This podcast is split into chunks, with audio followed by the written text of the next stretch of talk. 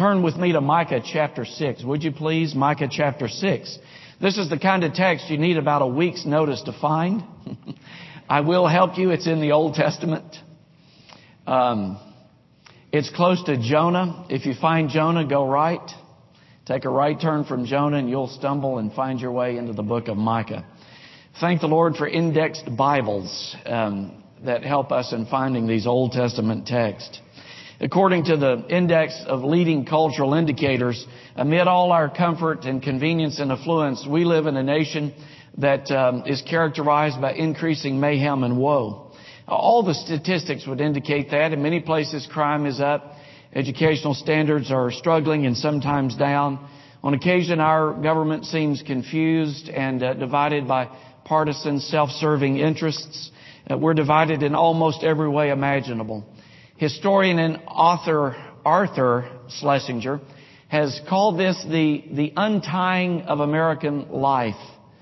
The untying of American life. Many of you are familiar with a conservative columnist and author by the name of George Will, and he describes this as the fact that we're suffering from a kind of slow motion barbarization. That we live in a fractured world is obvious that things are not the way they're intended to be is self-evident. We do indeed live in a fallen world, but it seems that the threads that bind the tapestry of culture are unraveling. Recent surveys indicate that religion in America is on a slow downgrade. And yet there are some recently in uh, newspaper articles magazine articles, national publications and political blogs and so on that would actually blame religion for the problems that we face in America. But an 8th century prophet by the name of Micah has a fresh word, a vital vision of real religion that joins heart and soul, that joins body and soul, that joins heart and hand, that weds perfectly our profession as well as our practice. And you'll find that fresh word from an 8th century prophet in the 6th chapter of Micah. And to shorten the text somewhat this morning, I'm going to begin to read in verse 6, verse 7, but the real text before us this morning is found in verse 8. This is God's word. With what shall I come to the Lord and bow myself before God on high? Shall I come to him with burnt offerings, with yearling calves? Does the Lord take delight in thousands of rams and ten thousands rivers, ten thousand rivers of oil? Shall I present my firstborn for my rebellious acts, the fruit of my body for the sin of my soul? He has told you, O man, what is good. And what does the Lord require of you? But to do justice, to love kindness, and to walk humbly with your God. This text is a is an oft-quoted text in many different circles. It contains a triad of kingdom values that give shape and contour to a full-bodied, full-throated, full-orbed biblical religion that serves as salt and light in any culture at any time. This is vital religion made plain, made obvious, and written in large letters. The sixth chapter of Micah's prophecy is somewhat of a dramatic court scene in which the case is called from the throne room of heaven in verse 1. Hear now what the Lord is saying in verse 1. Arise, plead your case before the mountains and let the hills hear your voice. It's as if all of teeming creation is summoned into this courtroom as uh, evidence or as witnesses to the prosecution. The prosecution presents the evidence in verses 3, 4, and 5. My people, what have I done to you and how have I wearied you? Ask the Lord. Answer me. Indeed, he says, I brought you up from the land of Egypt. I ransomed you from the house of slavery. I sent before you Moses, Aaron, and Miriam. My people remember what Balak, king of Moab, counseled and what Balaam, son of Beor, answered him. And so the Lord is reminding them of all that he has done for them in times past. In short, God is calling his Old Testament people, people who knew him, those people who had entered into a gracious covenant with God, those whom God had chosen and brought into fellowship with Himself, in a very real sense, God is bringing them before His bar of accountability. And He says, you know what I've called you to do. I've called you to do justice. I've called you to love mercy. And I've called you to walk humbly with me. And I would submit to you this morning, that's what real religion looks like. That's what vital religion that joins both heart and hand together, that connects both our profession as well as our practice. That's what it looks like. It looks like doing justice and loving mercy and walking humbly with God. C.E.B. Cranfield, one of those English commentators that has um, four names, says it's one of the great biblical definitions of true religion. It's shorthand. He goes on to say for balanced biblical living that moves us from an immobilized spectatorship to transformed and transformative kingdom living. We only have time this morning for one aspect that's located in the text this morning, and that's the first one that's in the text, and that is the Lord has called us to do justice. Justice translates one of the great Old Testament Hebrew words, mishpat. There are many different applications and many different definitions that, depending on the context, would shade the meaning. But very simply this morning, mishpat or justice is summarized as rendering to each person their due, giving honor to whom honor, respecting and recognizing obligations, and conforming ourselves to those obligations. Justice is descriptive of the nature and character of God. It's descriptive of His righteous reign and rule. The psalmist has said in Psalm 33 that God loves righteousness and justice. Speaking through his prophet Isaiah, the Lord says, I, the Lord, love justice. The psalmist in Psalm 97 says that justice is the foundation of God's throne. And when God brought his Old Testament people into the land of promise, speaking through Moses, he says that I execute justice for the orphan and the widow and show his love for the alien by giving food and by clothing. This is the very nature, one aspect of the full orb characteristic of our God, that He loves and delights in justice. And it's a characteristic that as the Lord's people, God calls us to embrace and to pursue and to practice. Conservative uh, thinker Russell Kirk has described the liberating order and stability that God's revelation provides to us we're given the possibility of freedom and the potential of becoming fully human because of God's truth believed and acted upon and applied. Teaches us how to live before God and teaches us how to live in relationship with one another. It provides the parameters of good living, of living a good life marked by peace and marked by godliness. And the Lord's indictment in Micah chapter 6 is due in part because of the injustice of the practices of the people of God in the Old Testament. It's due in part because they were not living out the implications of their relationship with the Lord.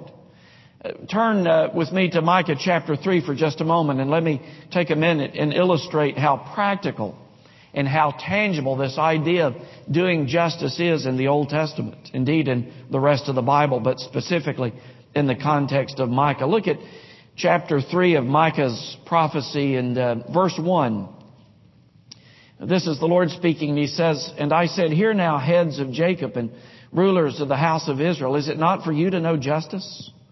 And then what he describes in verses 2, 3, and 4 basically is, is the financially powerful flaying the flesh of the weak and the vulnerable. He says in verse 2, You who hate good and love evil, who tear off their skin from them and their flesh from their bones, who strip the flesh of my people and strip off their skin from them and break their bones and chop them up as for the pot and as meat in a kettle.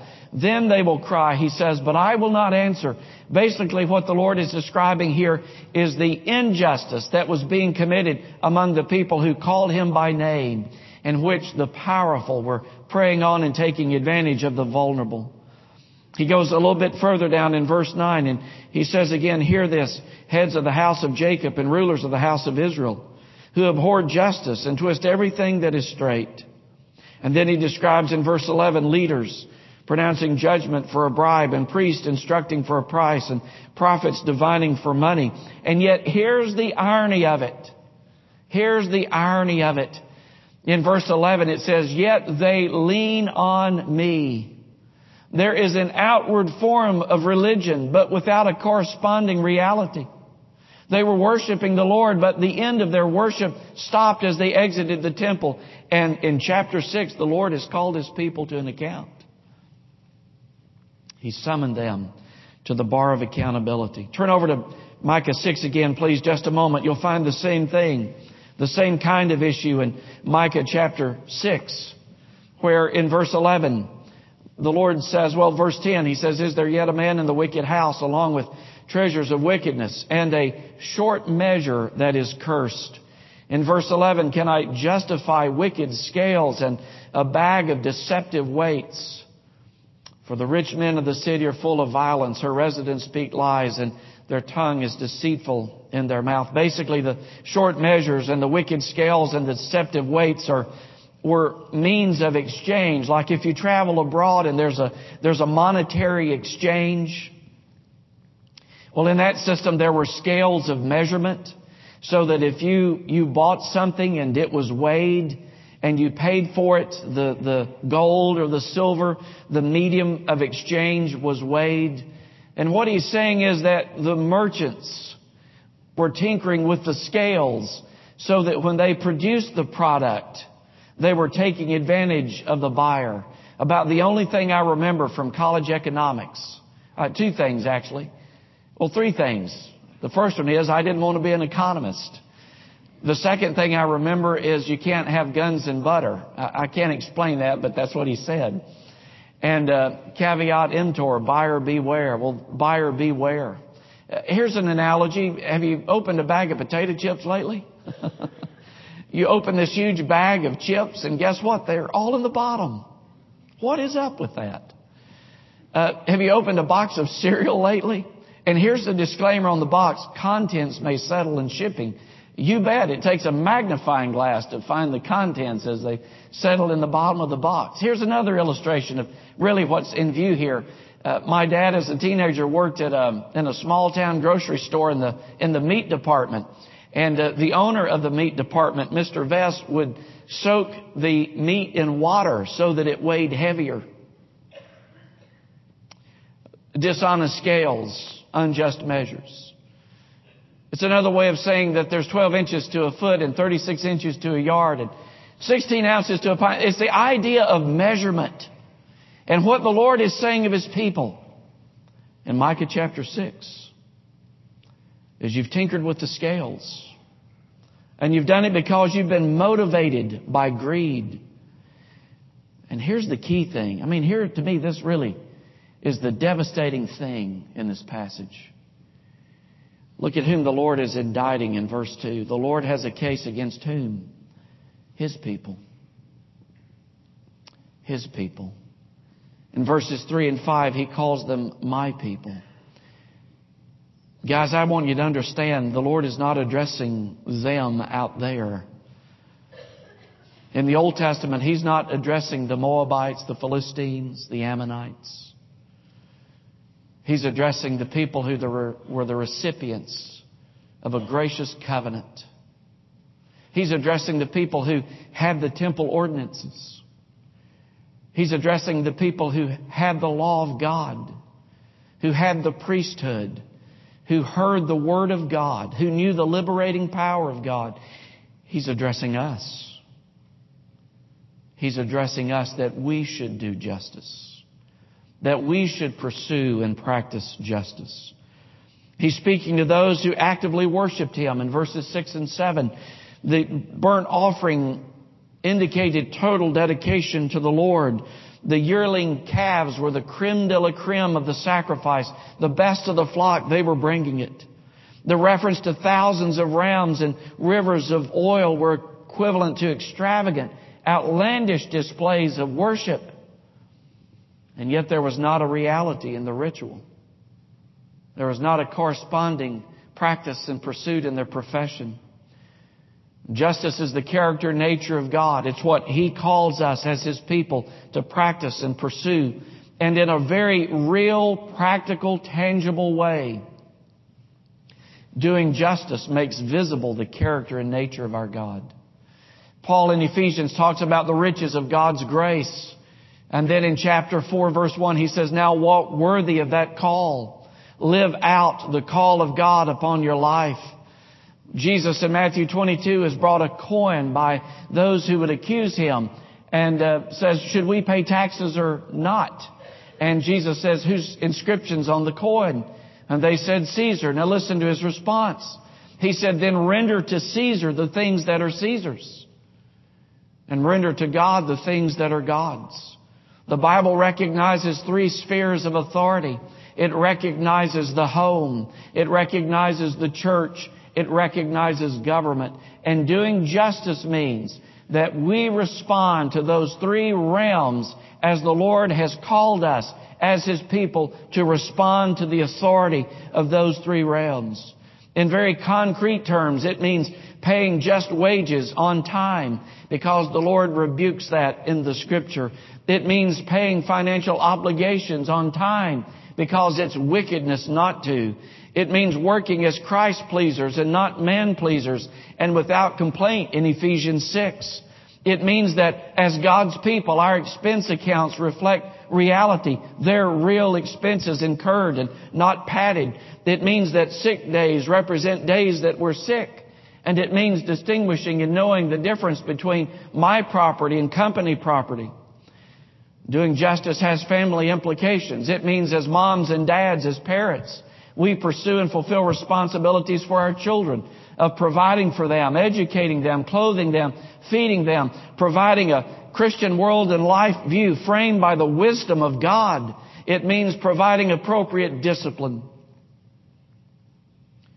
But it has implications for sons and daughters as well who desire to honor the Lord and to love Him by honoring and loving those whom the Lord has placed over them in their lives.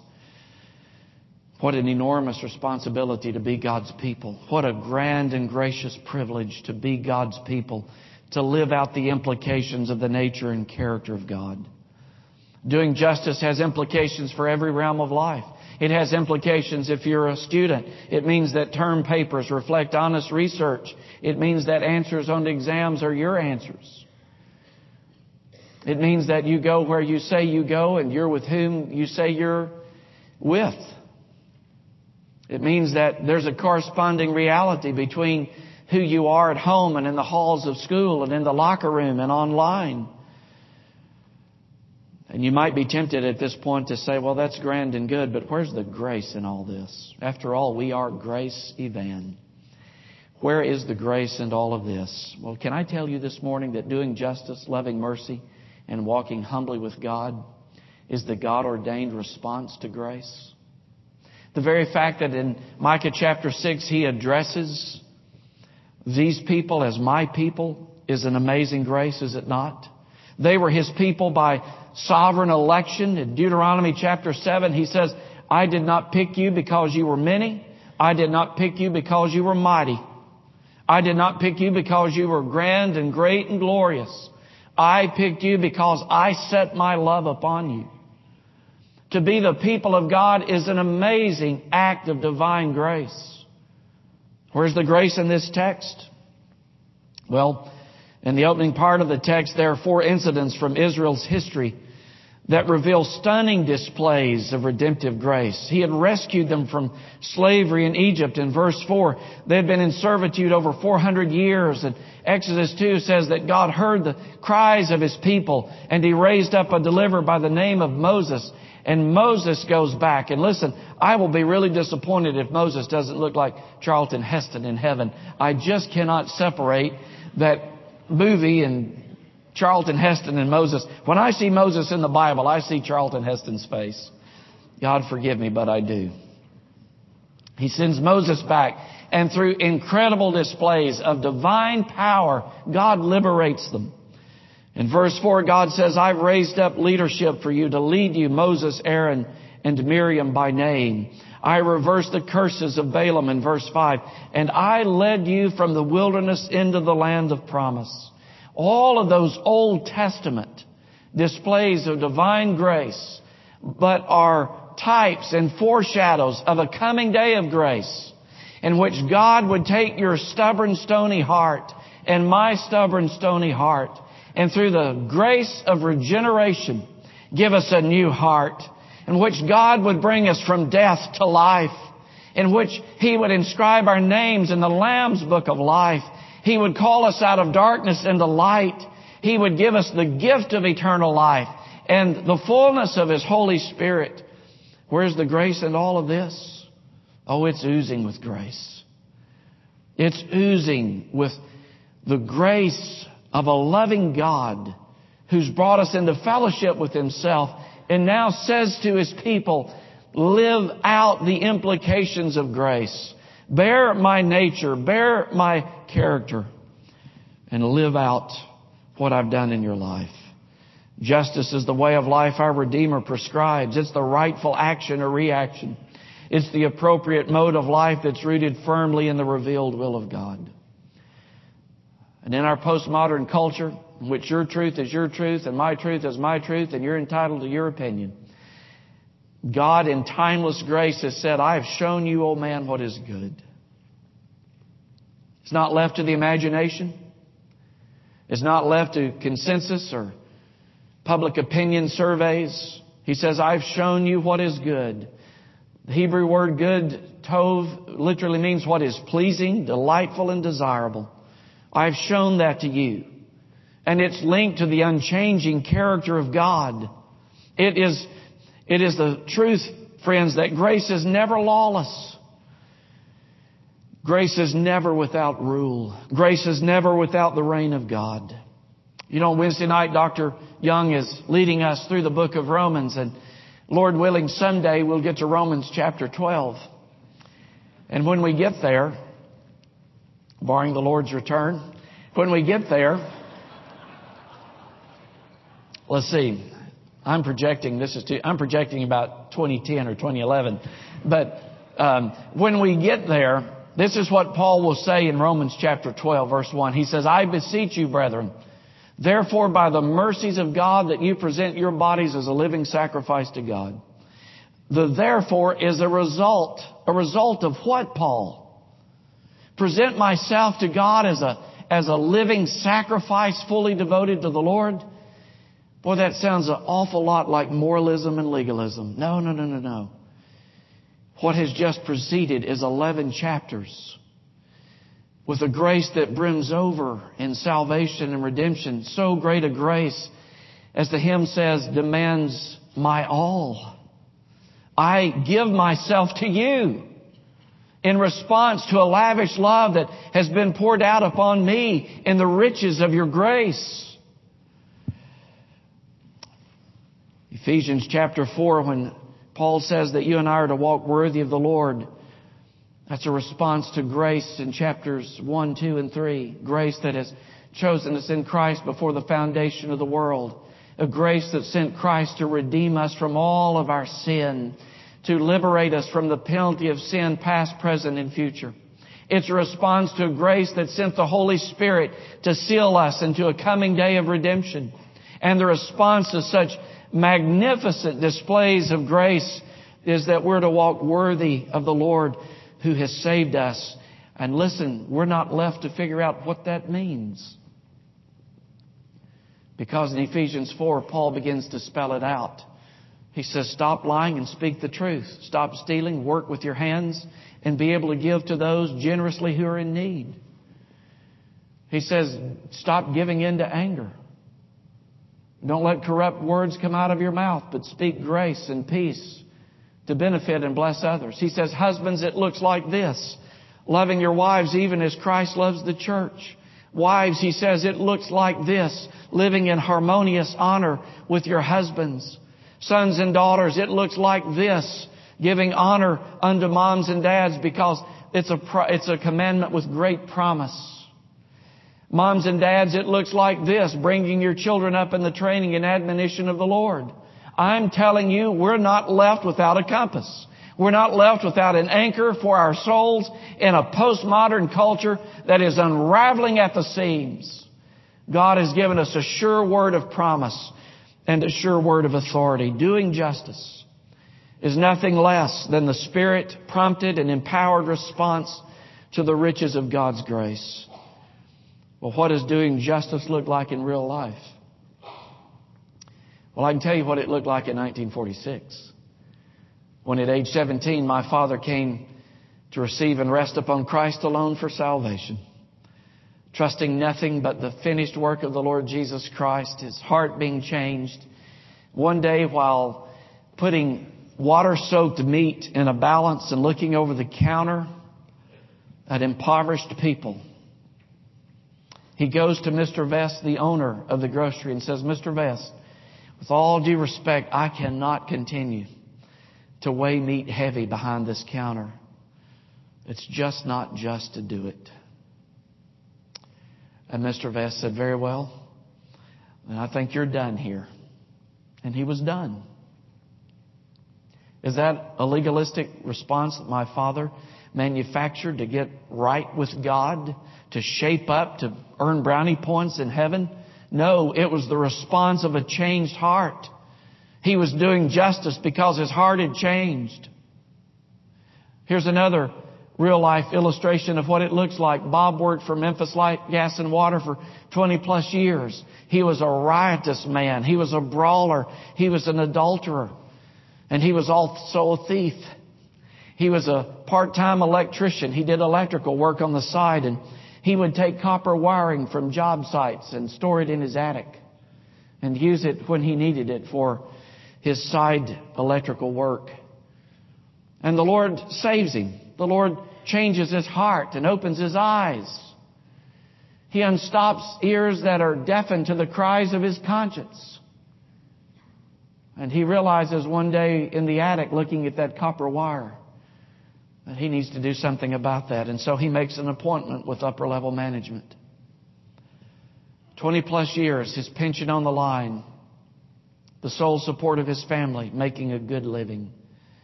He goes in and he says, I need to tell you something. And he basically shared with them how for 20 plus years he had been pilfering copper wire. They all looked at one another in stunned amazement. And they didn't know what to make of that kind of integrity. And they said, Well, why don't you just bring the wire you have back? And we'll forgive you. And will this continue? He said, Absolutely not. And he proceeded to tell them how the Lord had changed his life and had changed his heart. Is that legalism? No, no. No, that's not legalism. That's the grace of God working in a man's heart to where he loved the Lord more than he loved his job. He loved Christ more than he loved the security. He loved to honor and please his Savior more than he loved the pension plan. That's doing justice. That's loving mercy. That's walking humbly with our God. What does it look like? It looks like Star Parker, an African American woman leaving welfare fraud behind in Southern California because she went into a church one day and heard the gospel at Crenshaw Christian Center in a tough area of South LA. And the Lord changed her heart and she realized she needed to make some changes and some amendments. She had had four abortions. And as God began to work in her life, she realized that He's called me out of this life and my life has changed. And so she covenanted with the Lord that she would live in abstinence until the Lord, according to His will and timing, would provide for her a husband. And today, Star Parker is a vital, vibrant witness of Christ, married with children. Was all of that to somehow score points in heaven? No, no. It's a response of God's grace. It's the work of the Spirit in our hearts and in our lives. And what does it look like in your life? I don't know. But I can tell you this. If you turn over on the back of your worship outline or your worship folder this morning, your bulletin, and you write down the roles that God has called you to. He's called us as men, as husbands and fathers, employers, employees. Ladies, if you write down the roles to which the Lord has called you, wives, mothers, whatever. You write down if you're a son or a daughter.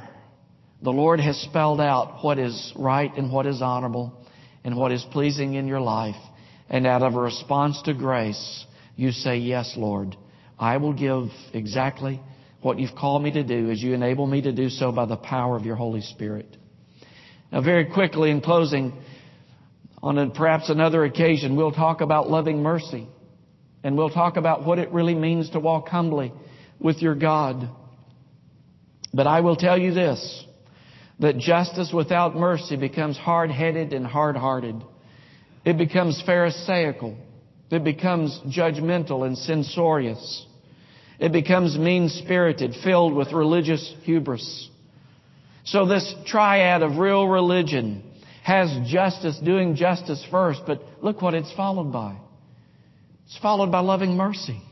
Reveling in and rejoicing in the mercies of God to us in Christ.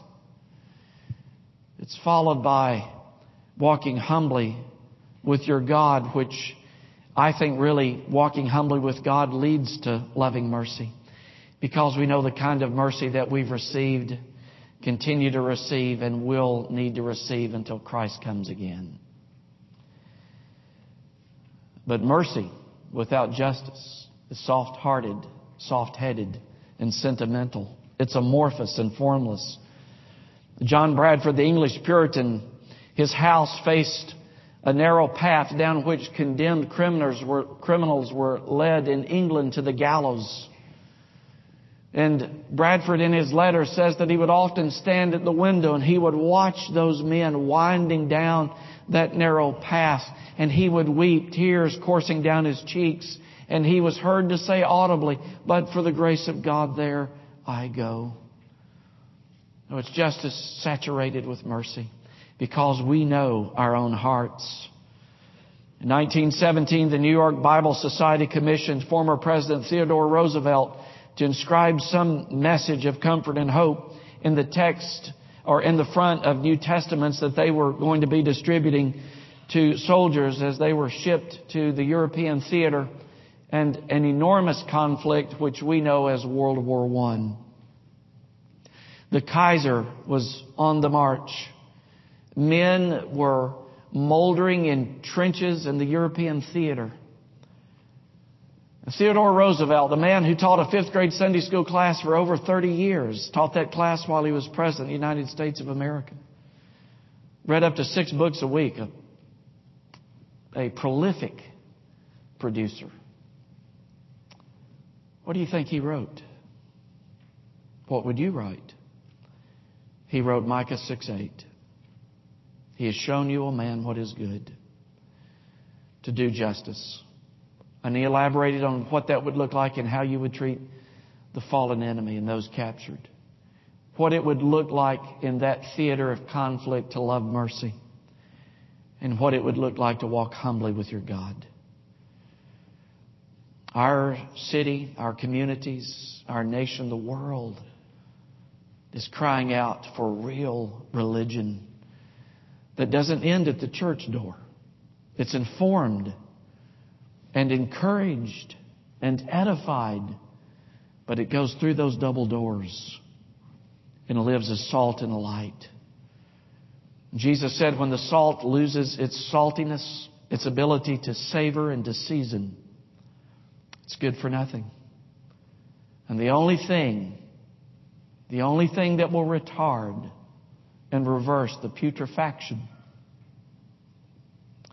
of our culture is people like you, empowered by the Holy Spirit, doing justice, loving mercy, and walking humbly with your God.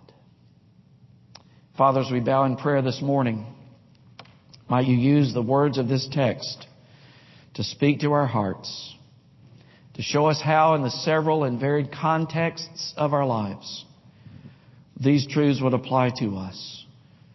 And do more than that, Father. Would you refresh us and renew us, revitalize us by the power of your Holy Spirit to live out the implications in our communities and our homes of doing justice, of loving mercy, and of walking humbly with you for Christ's sake, for His honor, for His glory, and in His name we ask it.